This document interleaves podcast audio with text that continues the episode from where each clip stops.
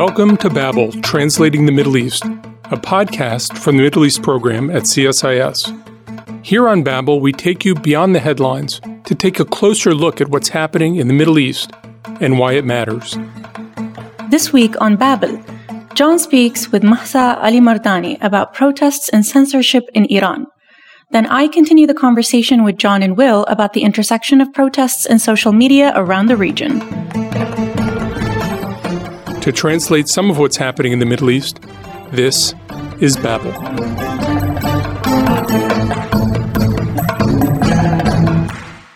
Mahsa Alimardani is a scholar at the University of Oxford and a senior researcher on freedom of expression online with Article 19, a human rights organization based in London. Mahsa, welcome to Babel. Thank you for having me. So, we've been seeing protests in Iran for more than a month. What is the role that social media is playing, shaping the protests, amplifying the protests? Where does social media fit into the protests? Social media has an incredibly powerful role. In fact, the internet has an incredibly powerful role in Iran. And that's part and parcel of the fact that media is very severely controlled access for international journalists to be on the ground to report when any crises or protests occurs is severely limited. And so looking for independent sources for what's actually going on outside of the control and censorship of the state, you really have to turn to what's on the internet and what's on social media. What we're seeing unfold as we speak are over four weeks of protests that have been ongoing in Iran. And the documentation and the news we've been getting from these protests has been solely dependent on digital evidence that we are getting through footage posted on social media or through sources and citizens actually being able to get footage via the internet to outside sources to be able to report and share on it. So that's for us. But in terms of organization, famously, the Iranian Revolution 1979 was partly fomented by cassette tapes that were passed from hand to hand. We have seen more uses of the internet over time. How does the internet affect the way the protesters themselves communicate, network, amplify, mobilize? What tools are they using inside the country?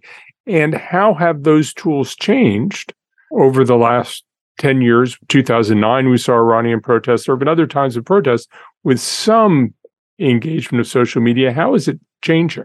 We have to really zoom out to over a decade ago and go back to 2009 with the Green Movement in Iran, and then during the Arab Spring within the rest of the Middle East region. And so you have to really look at what role social media played. And there is a term that came out of the frameworks created for technology and social media, which was this kind of misguided framing of technology as the tools that would foment democracy and freedom and change.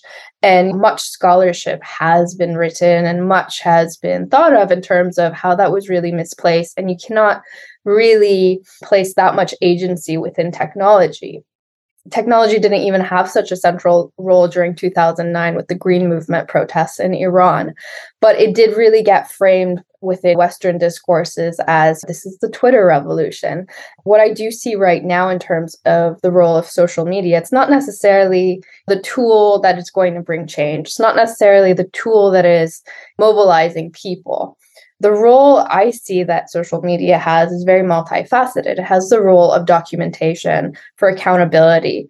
The digital evidence that it's able to produce for us is very substantial. Being able to say that technology is playing a role in getting hundreds of people out on the streets, being able to get over a hundred different cities to break out into protests over the past four weeks in Iran, that's a bit of a harder statement to place because we can't necessarily say that Twitter is the reason why 200 people made it out onto Keshavarz Boulevard after Mahsa Amini's death.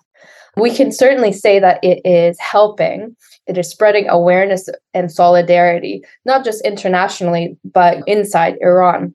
The ability to witness your fellow citizens and your fellow women taking the stance has a very significant role in mobilizing, maybe not in terms of directly telling you exactly where to go on the street, but maybe incentivizing you to actually walk out and discover where the protests are happening in your neighborhood. So, how I would really define it is technology's ability to create this opportunity to witness and kind of incentivize solidarity, to incentivize mobilization rather than actually determining the exact shape and form of protests or movements or eventual democracy movements. One of the things that social media can do is it can give advantages to governments with pervasive surveillance apparatuses to understand how networks work, how people are communicating, to understand who ringleaders are. How sophisticated is the Iranian government, both in controlling the internet, but also in monitoring the internet in order to crack down on dissent? The Islamic Republic of Iran has been doing since the introduction of the internet has been developing very well thought out and sophisticated means to try to control this new space where they really could not dominate the discourse or the free flow of information the way that they previously had through traditional media and newspapers and broadcasting and radio.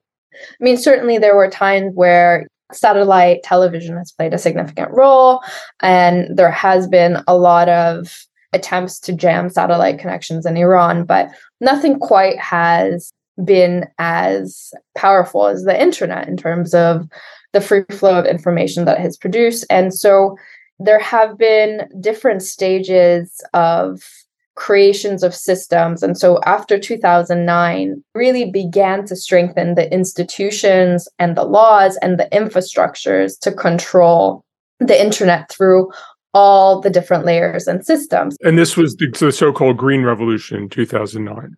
Yeah, so following the 2009 Green Revolution, we saw Iran actually ratify the computer crimes law within the parliament, which had attempted to criminalize a whole host of activities. It had even criminalized the use of encryption, which is a law that really defines a lot of the technology and services that are developed inside of Iran.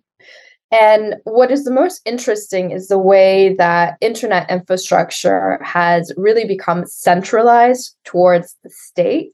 So we have the telecommunication infrastructure company of Iran and basically all international gateways. And those are the connection points, the actual infrastructure, the submarine cables that connect the international internet into Iran. All of this is heavily controlled by the Central Regulatory Authority, which is under the Telecommunications Infrastructure Company of Iran. They give permission and licenses to different internet service providers, ISPs, to maintain these connections. And part of those deals is to actually embed technologies of censorship and surveillance. So the users of ISPs would be monitored and have their internet heavily controlled going through these technologies. And these mechanisms and these tools have become severely sophisticated over the years in terms of both the monitoring and the censorship that has been occurring. During November 2019, there was quite a blunt reaction to the power of the international internet, where we actually saw a week long, near total internet shutdown, where eventually only national internet services were available during the November 2019 protests and consequent internet shutdowns. And that had severe repercussions on the economy. Billions of dollars were lost because of those shutdowns. And after these crises, there's a lot of resources and a lot of thinking gone into what went wrong and what could be improved. So 2009 was a major point where a lot of new laws and infrastructure was developed. And after November 2019, I think was another very key point where new laws and thinking have been developed. And one of the things that came out of November 2019 was this new bill called the User Protection Bill. It's supposed to be a new law to govern the internet in Iran. It's quite draconian in the way that it really wants to eliminate all connection to any kind of foreign service platform that refuses to cooperate with the Iranian authorities.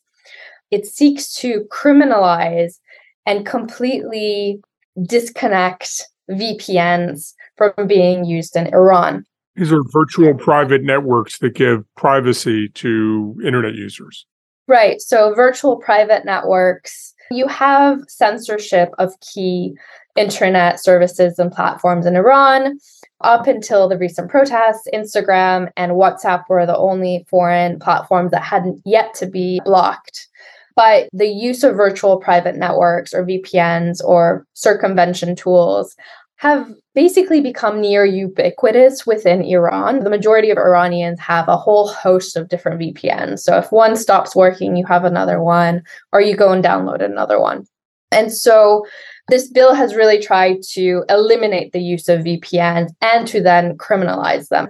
They have been developing the technologies to really be able to disconnect and eliminate the use of VPNs on the particular network. We've been noticing VPNs becoming destabilized over the past couple years with the introduction of this bill and we've been noticing a quiet implementation of the basic policies of this bill regardless of the fact that it hasn't had political will to even be ratified within a majority conservative parliament and so they've been developing very sophisticated and automated ways that we have been seeing deployed very intensely during the Mahsa Amini protests to remove the use of VPN. So during very intense periods of the protests, we've seen no VPNs are working. So this has been a very sophisticated form of censorship, which is to attack the virtual private networks, which has had massive repercussions without even needing to shut down the internet or rely entirely on the National Information Network. But as I say, there are certain advantages to letting people talk because then you can understand the networks by which people organize, you can understand who the ringleaders are. Is there any evidence that there are some elements of the Iranian government that actually want to sit back and let some of this go on so they can target people by their internet use? Certainly, there has been a lot of that we've been seeing different Twitter accounts and Telegram accounts that are associated directly or indirectly to the state try to open source the identification of protesters. And there certainly is monitoring of all the major protest documentation pages. And I know that a lot of them are being targeted, either if they're inside or outside of Iran. There's an enormous amount of pressure on them. And certainly the open source intelligence potentials of social media is being used in full force by the authorities. They also have certain disinformation campaigns and certain campaigns to thwart narratives or create counter narratives during the protests. And we have been seeing evidence of that, even for the Mahsa Amini hashtag. We've been seeing accounts or kind of troll farms associated with the regime trying to promote the wrong hashtags to divert the narrative. So there have been a lot of these kind of counter efforts through different technology platforms. Where we have seen the most harm, however, have been technologies that the state can control. So, WhatsApp, there's no evidence that the Iranian state has been able to really crack the encryption or any of the protocols of WhatsApp. There hasn't been much evidence for them being able to do that. So, in terms of private messaging, if you are using foreign platforms, there is a layer of security and protection. However, what we have been seeing in terms of users being identified and located, it's really through the technologies that are controlled by the state. So, your internet service provider, your mobile data company, we've been seeing people targeted if they've been attending protests and their cell phone has been on their telecommunications provider has been able to kind of geolocate them and they've received text messages to say that the authorities know they had attended the protests in X area in Iran. We've also been seeing even more benign technologies. For example, there's been multiple reports of protesters and activists or human rights defenders who've become active recently who have kind of gone into hiding and have been trying to avoid authorities from either being arrested or interrogated or harassed, they have actually been geolocated to the exact positions they are based on a food delivery company's data on where they are. They're kind of the Iranian Uber Snapp's data on their users. Things like this have also been actively cooperating with the state. Again, there is no data protection in Iran. There's no levels of encryption for any kind of these local technologies. And we have been seeing how they have been actively integrated within security apparatuses. I'm surprised when I've seen you describe the role that Instagram is playing in these protests. We don't think of Instagram as a platform of political protest. Can you describe what's going on on the Iranian Instagram? The role that Instagram has in Iran really is part and parcel of the history of censorship in Iran. And so, going all the way back to 2015, we really saw the rise of the use of Telegram in Iran. And Telegram had a lot of features and abilities that were very key for information and communication in Iran.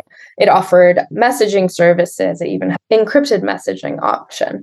But then it also started developing Telegram channels, and Telegram channels became very central in terms of sharing information and news. So you have all the major news sources that have blocked websites had telegram channels bbc persian has like millions of followers on the telegram channel and can drop actual content and broadcast for people easily to download and consume on their Telegram channel. And so it became very central in terms of all kinds of news, communication, even e commerce.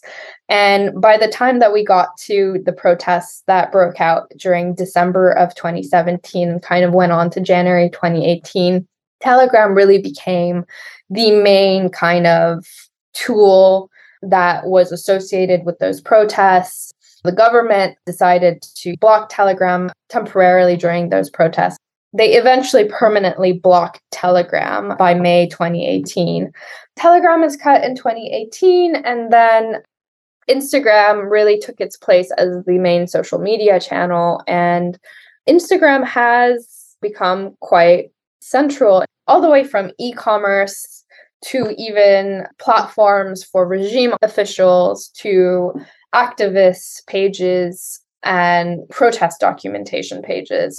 It has a very wide range of purposes within Iran, and there's wide followings for regime officials, wide followings for even regime friendly celebrities who might even be verified on Instagram a stat from a research institute in Iran came out that said that anywhere there was somewhere between 700 million to a billion dollars of revenue being created off of Instagram and various marketplaces inside of Iran. So it had a significant contribution to the Iranian economy, to Iranian employment. And so once again, as there were with other platforms, there were debates about should we censor Instagram? What should be the internet policy in terms of what Instagram does? And so, right now, there's a temporary ban on Instagram as the protests are taking place. But even a few days ago, the Supreme Council of Cyberspace convened and they decided that it was too soon to take a vote on whether or not the ban on Instagram would become permanent. And they again referred to the benefits it had to the economy and the opportunities it provided. And they decided until we figure out if there is a legitimate local national alternative to Instagram, they would not deliberate on whether or not the ban on Instagram would be permanent. And so it has this kind of complicated relationship. While it is playing a very integral role in terms of communicating and documenting what's going on in Iran, there is a hesitancy by the authorities to crack down on it. And you've also written about the ways in which the moderation efforts of some of these Western social media platforms end up hurting protesters who are trying to move against a repressive government. Could you describe how moderation needs moderating? The topic of content moderation across platforms is a very important and sometimes controversial debate. And Iran is not the only context where there's a lot of concerns over how platforms are governed. There's many different contexts, especially outside of Western language contexts. We have seen lots of struggles, especially with platforms like Meta, formerly known as Facebook, in terms of how they do content moderation. Do they have enough resources? Do they have enough qualified moderators, Do they have enough qualified technology to be able to understand cultural and linguistic nuances when it comes to conflicts. And so this was a big deal in Myanmar, obviously, when a genocide was taking place and Facebook was having a very harmful role fomenting that kind of hate. And generally, there has been a tendency for there not to be very good moderation in different languages or depending on how the policies kind of fit within US foreign policy. When it has come to protests, there is one policy that Meta has the policy of incitement to violence. So, Meta's policy of incitement to violence means that you cannot call for the death of anyone, given the way that protests are characterized and often they result in certain chants. And of course, one of the most notable chants in Iran is variation of death to dictator or death to Khamenei, who is the current dictator. This started more than a year ago. So, back in 2021, there were protests that broke out in Khuzestan, and there were a number of takedowns related to removing content that said death to Khamenei. And there was a temporary exception that Facebook created at the time. And they stopped creating that exception after the Russian invasion of Ukraine, basically. There was a leak that Facebook had created an exception where Ukrainians could call for the death to Russian soldiers or call for the death of any number of Russian leaders in the context of their role in the Russian invasion. This was leaked and there was a massive controversy. And there was a lot of outrage because these exceptions were not given in other contexts where there were conflicts or invasions that occurred. One of the biggest examples was situation of Palestine and Israel. Palestinians never had that kind of exception. When Israel started bombing Gaza, content moderation policies never had those sorts of exceptions for Palestinian users. And so there was that question of why are the exceptions that Meta gives so selective? And really based on the interests of US foreign policy rather than kind of equitable distribution across all kind of contexts and regions. And so following this, we naturally had more protests in Iran and Meta decided that they would no longer be giving the death to Khamenei exception in the Iranian context, given the backlash that was created following the Ukraine exception. But I mean, this policy is being actively reviewed, and Meta's oversight board is at the moment currently deliberating over the fact that perhaps there should be an exception on death to Khamenei. And there's many different arguments for why this exception should be made. It's in parcel of protests in Iran, and so there should not be any kind of censorship of expressions related to protests, especially given the many different layers and hurdles there are to posting information or sharing information and accessing the internet in Iran. So, as a final question, as we think about the role technology is playing in these protests, what should companies be doing differently and what should Western governments be doing differently? You could argue partly to support, but also partly not to harm Iranians who are protesting for more representative government. One of the things that I mentioned is ensuring that the policies in line with the context and the needs of the information and communication environment in such a precarious internet environment as Iran. That is an important factor.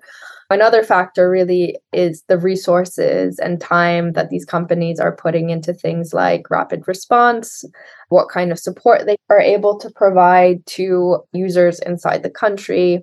That's been a big gap that I've also been seeing throughout these protests. And there really should be more robust mechanisms, especially across platforms, to work with each other to ensure that information is being shared in terms of protection of vulnerable populations and particular users. I mean, there's also a role in terms of allowing certain technologies to be accessed in Iran. Of course, we had the US Treasury's GLD2, it was updated to allow for a host of services that were previously blocked from being accessed in Iran because of sanctions. They were kind of given an exception by the US government and that has included things like cloud hosting services like Google Cloud Platforms, Google App Engine, or AWS from Amazon. And these are important services in terms of giving tools and resources to technologists and developers to rely and use safe and secure internet services outside of the services that are being provided and controlled by the state.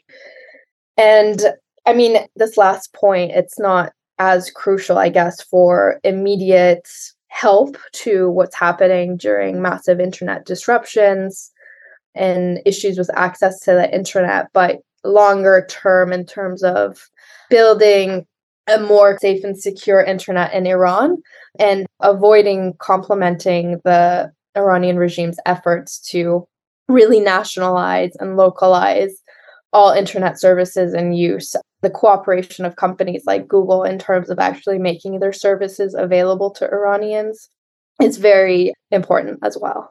Mahsa Alimardani, thank you very much for joining us on Babel. Yeah, thank you for having me.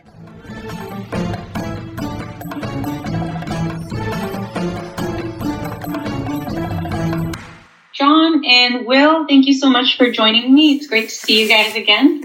Thank you, Levna. Great to see you. So we had a really interesting episode this time around, as we always do. And personally, it kind of brought back a lot of memories about the use of social media during, you know, Arab protests and because Arab- you were in Libya in 2011.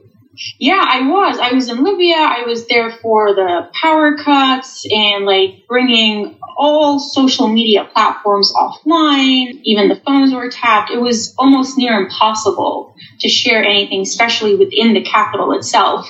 But people found very interesting workarounds. And it's, it's interesting to see what's happening right now in Iran and how like the new generation is using social media, also learning from the last decade. So I thought we could start maybe by kind of looking back at the Arab Spring, how the state's first response is always one of censorship and taking a lot of these platforms down, especially Facebook and Twitter. And there's this argument that technology doesn't have a lot of agency in terms of bringing about regime change and toppling regimes altogether. But that makes me wonder if that's not what technology or social media is doing in these instances as these regimes are arguing, what kind of change do you think social media has when it comes to protests? So my take on a lot of the protests of 2011, and I watched most of them from Washington, D.C., and not from Tripoli or Cairo or anywhere else, was that what social media did more than find audiences was it turned observers into participants. That there's something about social media where the threshold to become an activist, the threshold to participate, the threshold to upload or share becomes very low, and people began to identify with the movement. I, have long thought that the Arab Spring was largely driven by a television narrative that people could all watch the same thing and have somebody frame it and curate it and package it but that there was an interaction between that television single narrative and individuals feeling like they could join a movement at very low, very low cost in terms of energy or, expenditure, sometimes a tremendous cost in terms of risk. The challenge that we saw in the Arab world after 2011 is that in many ways these social media movements we're better at taking down governments than replacing governments and having some alternative to an infrastructure. And movements weren't forced to develop an infrastructure to take power. And that's, I think, part of the explanation for why more than a decade after the Arab revolutions of 2011, there aren't any democracies that came out of the revolutions, although autocracies were pushed from power in many cases, they were replaced either by ongoing civil wars or refurbished autocracies. Yeah, I think the idea of social media as a mobilizing force is really interesting. And although by its nature it was extremely fragmented, social media, I think, did play a role in crystallizing some moments which became symbols later on. And that's where some of the real power of social media has been. So, for example, there were early on in Syria, a lot of activists on social media would dub different, you know, Fridays, like Friday of Rage or something like that, and would then use this hashtag to show that these protests that were happening all across Syria were part of a kind of community and to try and show the linkages between them. And even beyond the Middle East, I think there are some almost viral moments that have come to play a big symbolic role in protest movements or opposition movements. This is a different context, but I'm thinking of Snake Island in Ukraine. This video that went viral on social media of Ukrainian soldiers trying to defend and, and refusing to surrender this island to a Russian ship is now on a stamp in Ukraine and it has become this sort of national symbol. And you know, looking at Iran today, clearly the individual of Mahsa Amini is incredibly important in this in this current protest movement. A former guest of ours on Babel, Marc Owen Jones, has pointed out that the the actual the Persian for Mahsa Amini hashtag on Twitter has been retweeted 280 million times. So in comparison, Black Lives Matter as a hashtag has been tweeted about 60 million times over the last decade. So clearly this is spreading extremely quickly and, and it sort of, it can crystallize these symbols and really spread them. But as Jon said, then it's a completely different matter when you go beyond some kind of threshold is a lot harder to articulate an alternative and a new form of, of governance. I find myself agreeing with you, just experience and seeing how it played out. A lot of these societies don't necessarily have the platforms for open political participation. And then when the opportunity presents itself, social media has been that space for them to finally come together and find a sense of community and unity and see that they're not the only ones who have the same memories of the regime. And it's something that happened in Libya where like social media was such a good, not a tool, but a vehicle for creating a collective cultural and political memory of the political violence that the regime had practiced over decades. It was a place for documentation of everything that happened. And it was also a really good place for invoking past memories of resilience and resistance. So there were a lot of symbols that were circulating social media in Libya during the early couple of weeks of the revolution. And it all had to do with Omar al-Mukhtar, who was a revolutionary fighter against the Italian occupation. And people were starting to use a very old independence flag. And all of these things were creating almost a brand behind the movement and it made people feel like they were a part of something. And to Jon's point, it made the threshold for participation and being and feeling like you're a part of a political community very low. But at the same time, it seems to me that that the Libya you grew up under, the, the Libya of Muammar Gaddafi, was such a repressive place, and this was such a, a different moment that social media had a role helping people pass into this different moment. Iran has been repressive and has had the same repressive regime for more than 40 years. Mm-hmm. And people have been struggling against, and there's been this sort of cat and mouse game with the internet and social media and satellite television and other things. I think that there may be a way in which the social media is chipping away in some ways of the government.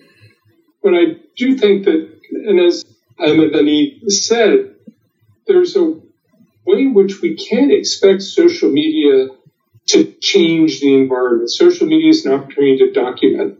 It's an opportunity to bear witness. It's an opportunity to push through regime propaganda.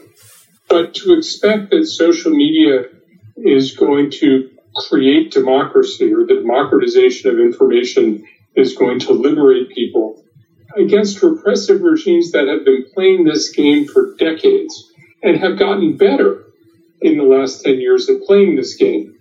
I think that's putting too much responsibility, too much reliance on social media, and not enough reliance on the necessity of, of actual organization, which social media is not very good at. Mm-hmm. I completely agree. I think it does a very good job at helping people finally challenge state sponsored narratives so that they will finally have a chance to have a conversation with the discourse. And that brings me to my next question. During protest movements and social unrest, what do you think that social media helps people communicate? But also, who is the audience here? So, I keep saying social media are fragmented, and I think it is used, or social media platforms are used by different people for hugely different purposes. Some of it certainly has been used to try to mobilize protests. But a big part of it, I think, is trying to document, bear witness to an external audience. And in 2011, I did some work experience for the BBC in Beirut. And that was at the start of the uprising in Syria. And we were trying to track what was happening. And it was very difficult, but a lot of the reliance was on social media. And I should say the BBC went to a lot of lengths to try and cross check and verify and, and whatnot. But a huge amount of the information was then directly given to a BBC audience. And so it became a very, I think, tangible way for audiences in the West to see what they thought was happening seemingly directly. And there were some groups who became very good at articulating what was happening specifically to a Western audience. And I'm thinking in particular about a town in northern Syria, Kafr Nabl, which became famous for these big posters that they had or, or sort of with slogans on, often in English, often responding to news that was happening in the US or maybe in Europe, often very funny. And these were intended to go viral. And so I think some people became really quite aware of the potential that social media had to spread messages to different audiences. At the same time, I mean, I think all of us have lived in the Middle East at a time when the world was paying attention. And there's a way in which social media provides an almost false intimacy that people think, oh, I'm seeing what's really happening when, when the media is seeking to find things that are unusual or memorable or striking not the everyday. And it tends to make audiences feel that they have a front row seat to something which almost by definition isn't where the overwhelming majority is. I was in Egypt during an earthquake in 1992, and everybody watching CNN back home was convinced that Cairo had been reduced to rubble. And I knew three different buildings in Cairo that if I walked a long distance within a two mile perimeter, I could find that showed some external damage. No building I knew had collapsed. But there's a way in which I think, especially, you know, during the, the Arab uprisings of 2011, there's a way in which people felt, oh, I'm getting the unfiltered deal by looking at what people tweeting in English we're saying largely to Western audiences, not being representative of the broader discourse whatsoever. So I think there's a way in which, you know, for the outside world to witness is interesting and important. But oftentimes the outside world is lacking a certain context. And it's granted, it's not a context that a television station is framing for you. But I think there is this sense that, that you're getting it's a real ground truth, and it's a ground truth, but almost by definition, you don't have nearly as much context as you need, but you have the illusion you actually don't need any context because you're getting it straight from the horse's mouth. Yeah, and there are certain dangers to that, I think. So another thing that I'd love to talk about before I let the two of you go is I'm going to talk about what the Iranian regime has done to crack down on protest movements in public dissent. Are other states in the Middle East perhaps adopting a different strategy to dealing with social media when it comes to how people are using it and expressing their discontent? Because some authoritarian regimes, not necessarily even in the Middle East, are more of the approach that let's be a part of social media. I mean, in some cases, you're seeing governments that are, are flooding the zone either with happy talk or they are so confusing and muddying the situation with people who are enemies that either you can't find their posts or they're discredited or they're overwhelmed or something happens. it's a more proactive effort to shape this by understanding how the by understanding how the algorithms work and sort of gaming social media to create an alternative reality, essentially by replicating what Russians do in troll farms and other kinds of ways. And we've seen governments in the Gulf in particular try to get ahead of social media and create a narrative. I think in many ways as well, I talk to a lot of people in the Gulf and, and they don't really want the negativity. And so when governments come through with sort of happy talk and positive things about how great things are going, I see this in Egypt as well. People don't, they feel everybody's criticizing. How about something positive? And the government has a massive campaign to overwhelm social media with happy talk, with accomplishments. And there's a certain element that says, thank God. I mean, it really, there really are good things happening. I think, you know, there's the way in which I think sometimes Washington audiences look at, at Happy Talk and they say, well, let's figure out the real stuff and let's, you know, be critical and let's really pare it down. But I think there's a way in which partly audiences in the United States outside of Washington and partly Middle Eastern audiences look at these government efforts to take down the negativity of social media and they said, good on you, let's have more of that. Doesn't the UAE have a Ministry of Happiness? They do. Yeah. Well, they have a Minister of State of Happiness, I believe. Ah, okay. I'm not sure, there's a, I'm not sure what Ministry of Happiness employees would be like. it's an interesting thought experiment. I mean, I've not met a happy Arab outside of myself. oh, that's sad. Delighted to have you, Lubna. you, you got the one happy Arab. Will, do you have any thoughts? I agree. I mean, we've talked about disinformation before, but I do think part of this is about just discrediting everything and making it very, very difficult to believe anything at all. And there are so many different methods of doing this. Jon and I have spoken to people in the Gulf who have been part of big WhatsApp groups for families where there is fear, even among your family, of being too critical and the idea that maybe there's someone there who might sort of tell on you. And I think in some ways, governments rely on fear like that to discredit social media and to close it as an avenue for true, you know, expression and mobilization. But also just this feeling that maybe nothing is true. And a lot of social media isn't true. And I think it would, a lot of people in DC could do well by being a bit more circumspect about retweeting shocking things that they see. So this is hardly unique to the Middle East, but I do think that there is a tendency to, you know, capitalize on that and, and just throw doubt on, on everything. It's very, very hard to tell who some of these accounts are that are tweeting things. I'm sure you know, I certainly know people who have several different social media accounts and different social media accounts for different audiences. And sometimes it is extremely hard to tell who they are. So there are so many questions about where this information is coming from. And often the sensational is what goes viral. What that speaks to is that there's a way in which social media, by its nature almost, is unrepresentative. And when we consider what's happening through social media, we have to understand that it both represents and misrepresents a reality that we're trying to understand. Definitely. That is a great sentence to end on. Thank you, and we'll speak again. Thank you, Lubna. Thank you. Thanks for listening to Babel. If you enjoyed this episode, please subscribe to the podcast on iTunes or Spotify or wherever you listen to podcasts.